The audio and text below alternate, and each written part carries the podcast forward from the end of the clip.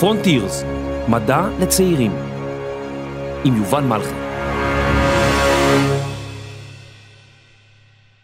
בטח גם אתם שמעתם בזמן האחרון כמה הטלפון החכם מזיק לנו, ואת ההורים שלכם מבקשים שתהיו כמה שפחות מול מסכים. האם המחקרים האחרונים באמת תומכים באמרה הזאת? היום נצא למסע בעקבות המוח. נראה כיצד קריאה משפיעה עליו, לאילו דברים שליליים היא גורמת, ומה באמת עדיף לנו, מסכים או ספרים? מאות על גבי מאות פרצופים הביטו בו מהיציעים, שהוקמו שם בקסם מאז הפעם האחרונה שהיה שם.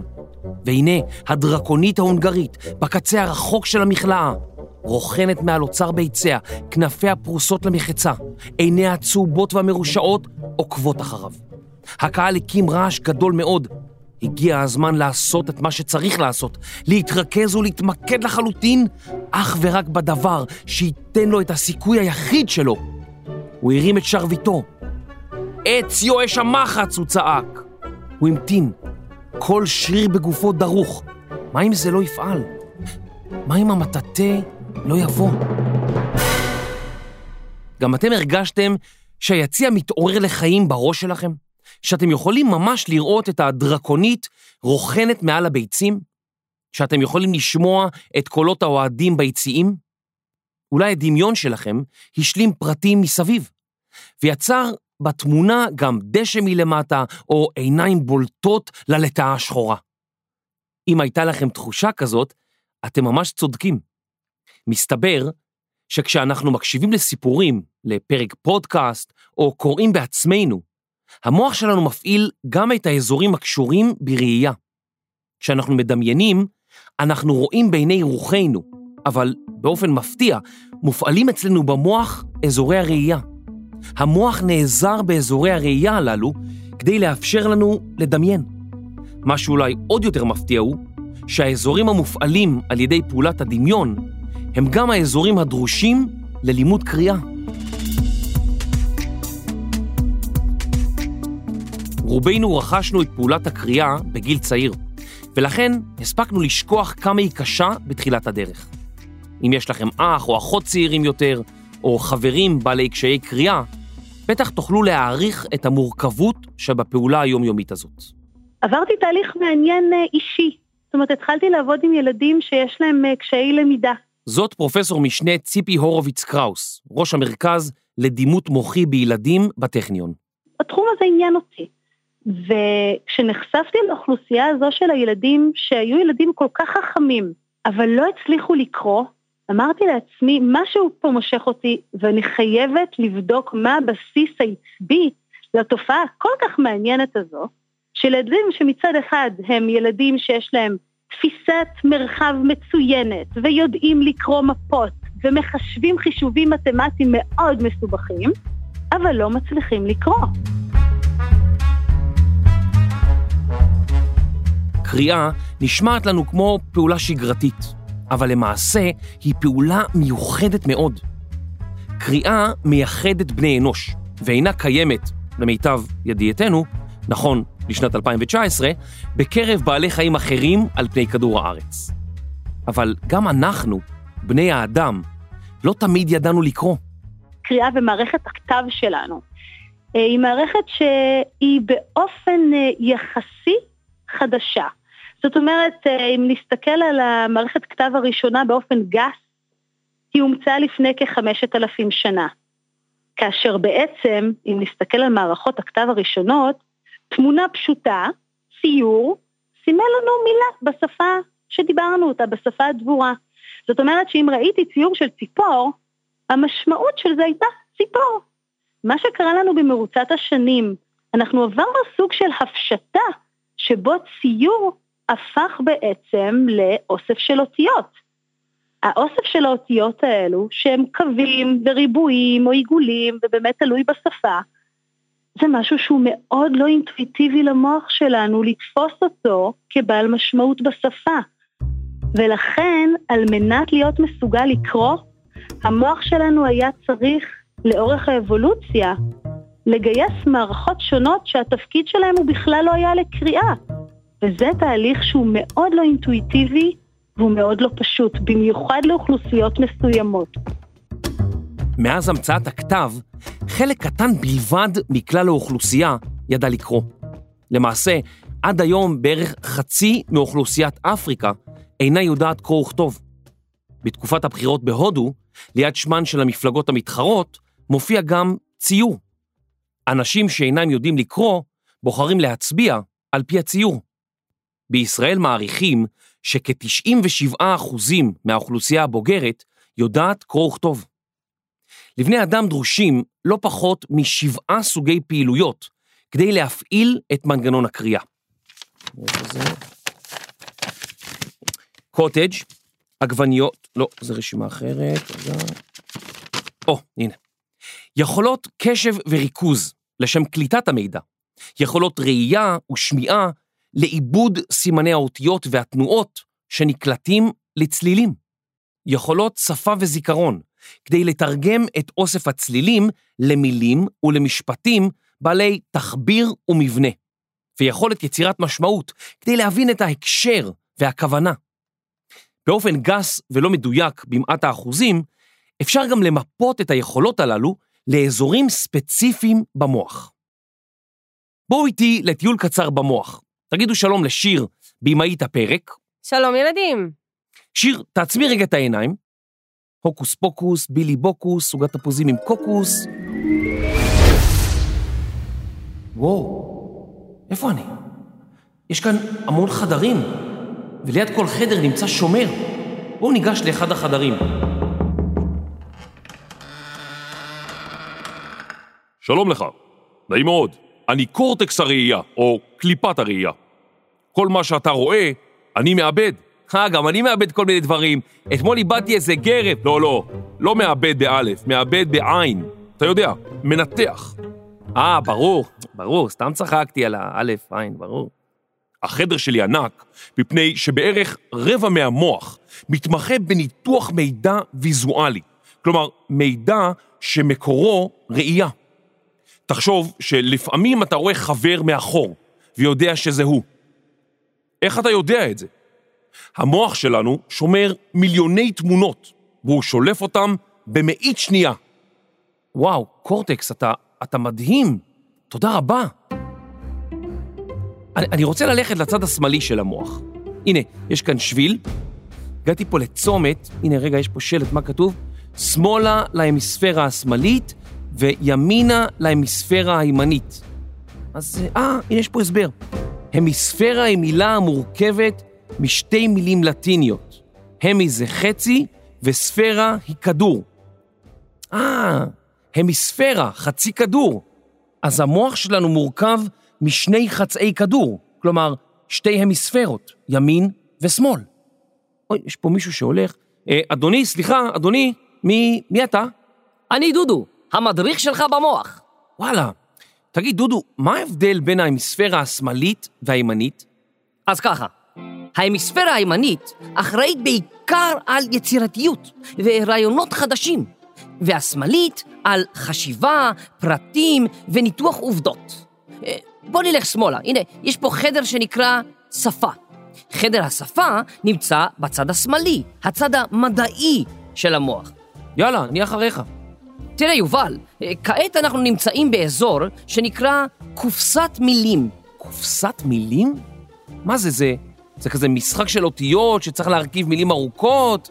שבצנה או... אה, הנה, יש לי א', יש לי א', א', א', אנציקלופדיה.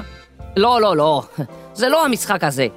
קופסת המילים היא זו שמתרגמת אצלנו במוח אותיות או קווים וקשתות לאותיות וצלילים שהופכות למילים. קופסת מילים היא למעשה תרגום מאנגלית של word box, או בשמה המלא visual word form area. והאמת היא שהקופסה לא תמיד הייתה קיימת אצלנו במוח. מוזר. אז הקופסה לא תמיד הייתה קיימת. מאין צץ האזור הזה במוח? האם הוא מופיע בסביבות גיל 5, 6, 7, 8, כשאנחנו לומדים לקרוא? או שהוא היה שם תמיד, עוד כשנולדנו, רדום ושקט, ללא שימוש? ובכלל, אם אנשים התחילו לקרוא לפני 5,000 שנה, איך בכלל התפתח אזור כזה במוח? האם המוח האנושי כלל לא עוצב לקריאה? שאלות מצוינות, אבל אני חייב ללכת עכשיו. כן, כן. גם אני חייב לצאת כבר מהמוח של שיר. או, הנה דלת יציאה, בוא נפתח אותה. אה! אוח, אוח, כאב קצת. היי, שיר, את, אה, את בסדר? כן, אבל יש לי כאב ראש כזה. אני מרגישה כאילו מישהו הלך לי שם בפנים. באמת? מוזר. נראה לי שאת מדמיינת קצת, אולי תדפקי קצת על הצד הימני של המוח, אולי זה יסתדר. אה, אוקיי. כרבע מהמוח שלנו מתמחה בניתוח דברים שאנחנו רואים. החלק הזה של המוח ידוע גם בתור מערכת הראייה. המערכת הזו נמצאת בקליפת המוח, באזור קליפת הראייה. שאלתי את ציפי, מה קורה למוח שלנו בזמן שאנחנו קוראים? כשאנחנו מסתכלים על מילה כתובה, העיניים שלנו הן הראשונות שנכנסות לפעולה. זאת אומרת, יש לנו אה, גירוי ראייתי, העיניים מופנות לגירוי, יחד עם מערכות הקשב ששומרות על העיניים על הגירוי המסוים. ולאט לאט מתגייסות רשתות השפה שיחד עם אזורי הראייה ואזורי הקשב מתחילים להתאים את הצלילים המתאימים בשפה לאותיות שאנחנו רואים. המוח שלנו יודע לזהות חפצים ופרצופים בכל מיני זוויות. למשל, אם הכיסא רחוק או הפוך על הרצפה, עדיין נדע שזה כיסא. גם אם הוא בדיוק נופל עליי. אאוץ'! זהרו פה עם הכיסאות. אם חבר שלי כועס או מתפקע מצחוק, הפרצוף שלו ישתנה, אבל עדיין אני אדע לזהות אותו. עם אותיות לעומת זאת, זה לא ככה. תחשבו על ג' וז' למשל. האוריינטציה, כלומר הכיוון, משנה מאוד. לא נרצה שהמוח שלנו יחשוב שז' היא ג' הפוכה, אלא אובייקט או אות אחרת לגמרי. בשביל המטרה הזאת, המוח שלנו פיתח את תיבת המילים, ה-word box, אזור המתמחה בזיהוי צורות ללא היפוכים ושינויים. תיבת המילים היא אזור במוח שמתפתח כאשר אנו לומדים לקרוא, ועם הזמן נעשה מיומן בזיהוי צורות שנראות כמו מילים. קליפת הראייה תזהה את האותיות ו' ונ' סופית כשני קווים, אבל קופסת המילים תדע שאחת היא האות ו' והאות השנייה היא נ' סופית. אזור קופסת המילים מזהה במדויק את האותיות והצורות ולומד להכיר באילו צירופים הן נוטות להופיע עם אותיות אחרות. אז אם המוח צריך לפתח רק את אזור ה-word box שכבר קיים ולהתאים אותו לזיהוי אותיות, וכל שאר היכולות כבר קיימות, למה קשה כל כך ללמוד לקרוא? התשובה הקצרה לזה היא תיאום וקישוריות. שלום, קראתם לנו? לא? אבל אנחנו התאומות, תיאום וקישוריות. זה באמת השם שלכם? כן, אני תיאום והיא קישוריות. לא, אני... אני מדבר על חלקים במוח. אבא שלנו חוקר מוח. טוב, אז עכשיו הכל ברור. המוח צריך לתאם בין מרכיבי הקריאה שהזכרנו קודם, והם קשב, ריכוז, ראייה, שמיעה, שפה, זיכרון ויצירת משמעות. ובנוסף לכל אלה, גם זיהוי אותיות. יצירת קשרים בין כל החלקים השונים ותיאום ביניהם לא תמיד נעשית באופן מושלם. מה שמעודד הוא שהקישוריות והתיאום בין המרכיבים השונים אינם קבועים, אלא גמישים ובעלי יכולת להשתנות. במחקרים שבחנו קשרים בין חלקי המוח השונים הפעילים בזמן קריאה, גילו החוקרים שפעילות המוח שונה בין אנשים שמבלים זמן רב מול מסכים, לעומת אנשים שמבלים את זמנם בקריאה. בקרב אנשים שבילו זמן רב בקריאה, נמצאה קישוריות גבוהה, לעומת אנשים שבילו זמן רב מול מסכים, ואצלם נמצאה קישוריות נמוכה. קישוריות היא למעשה הקשר בין אזורים שונים במוח. אבל מה זה בכלל הקשר בין אזורים שונים במוח? איך זה משפיע אם אני קורא בספר או משחק בטאבלט? אני יכולה לומר שמחקרים שנעשים היום בתחום מראים שזמן ארוך יותר של חשיפה למסכים הוא מוריד קישוריות, זאת אומרת, אם דיברנו על הסינכרון בין אזורים, הזמן ארוך יותר של מסכים, הוא גורם לאזורים של קריאה ולאזורים של קשב ולאזורים של שפה לעבוד בסינכרון נמוך יותר, לעומת זמן קריאה ארוך יותר. ילדים גם מראים מצבים פיזיולוגיים, זאת אומרת מבחינה בריאותית, ילדים מראים נטיות גבוהות יותר להשמנה, מראים נטיות גבוהות יותר לסכרת, מראים נטיות גבוהות יותר לקשיים רגשיים ככל שהם חשופים יותר למסכים, לשעות יותר ארוכות של מסך. התחום של חקר המוח עדיין לא יכול לומר מה קורה בדיוק בדיוק במוח כשאנחנו נחשפים מספר שעות מסוים למסך לעומת מספר שעות אחר. נראה שחשיפה גבוהה יותר באה על חשבון יכולות מוחיות שהתפתחו במרוצת השנים וייתכן ואנחנו מאבדים כרגע חלק מהם. רציתי לדעת איך ילדים מרגישים את ההבדל בין קריאה לבין צפייה במסכים. אז נפגשתי עם יעל לקס ממודיעין, שהסבירה לי את נקודת מבטה של ילדה בת 11 וחצי. כששאלתי אותה מה קורה לה כשהיא צופה בתוכנית, היא ענתה לי כך. המוח שלי כזה מתנוון, ואימא שלי אוהבת לקרוא לזה זומבים. כאילו אנחנו כזה, אה, ככה. פוף, נרדמנו. וזה לא משנה כמה פעמים היא תקרא לנו, אז אנחנו לא יכולים לענות לה, כי המוח שלנו לא פועל. וכשאת משחקת משחק במחשב, את מרגישה שמשהו שונה קורה בראש? כן. שהמוח שלי חושב, שאני חושבת, אני עושה משהו. אז נכון, בקרב אנשים שבילו זמן רב בקריאה, נמצאה קישוריות גבוהה, לעומת אנשים שבילו זמן רב מול מסכים, ואצלם נמצאה קישוריות נמוכה. אך לפני שנקפוץ למסקנות מוגזמות, על סמך נקודת מידע אחת, כדאי שננסה להבין טוב יותר מה זה מתאם. מתאם מכוון לכך ששני דברים משתנים יחד. מתאם יכול להיות חיובי, כלומר, ככל שגורם אחד גדל, גם הגורם השני גדל. אני אתן לכם דוגמה. ככל שאני ממשיך לגבוה, כך מידת הנעליים שלי גדלה יותר. עוד דוגמה, אם אני אוכל פחות, כך אני גם אשכול פחות. אבל מתאם יכול להיות גם שלילי. כלומר, שגורם אחד קטן, השני גדל. למשל, ככל שנהיה חשוך יותר, אני אזדקק ליותר אור בבית. או להפך, ככל שגורם אחד גדל, השני קטן. לדוגמה, אם אני ישן יותר, אני אהיה עייף הרבה פחות. אבל, וזה אבל גדול מאוד, כאשר קיים מתאם בין שני גורמים, אין זה אומר שיש ביניהם קשר של סיבה ותוצאה. דוגמה למתאם שאינו מעיד על סיבה ותוצאה הוא מתאם החסידות. בשנות ה-30 באירופה עקבו חוקרים אחר חסידות שבאות לקנן, לבנות קן, באביב ובקיץ. במשך כמה שנים נקרא עלייה באוכלוסיית החסידות המקננות. באותו זמן עקבו החוקרים גם אחרי לידת תינוקות באותו אזור, וגם כמות הילודה הלכה ועלתה במשך אותה תקופה. ממש לפני שהעשור הסתיים, ובתחילת שנות ה-40, חלה ירידה מדאיגה בכמות החסידות שבאו לקנן, ובמקביל, ממש באותה שנה, הצטמצמה מאוד כמות ילודת התינוקות.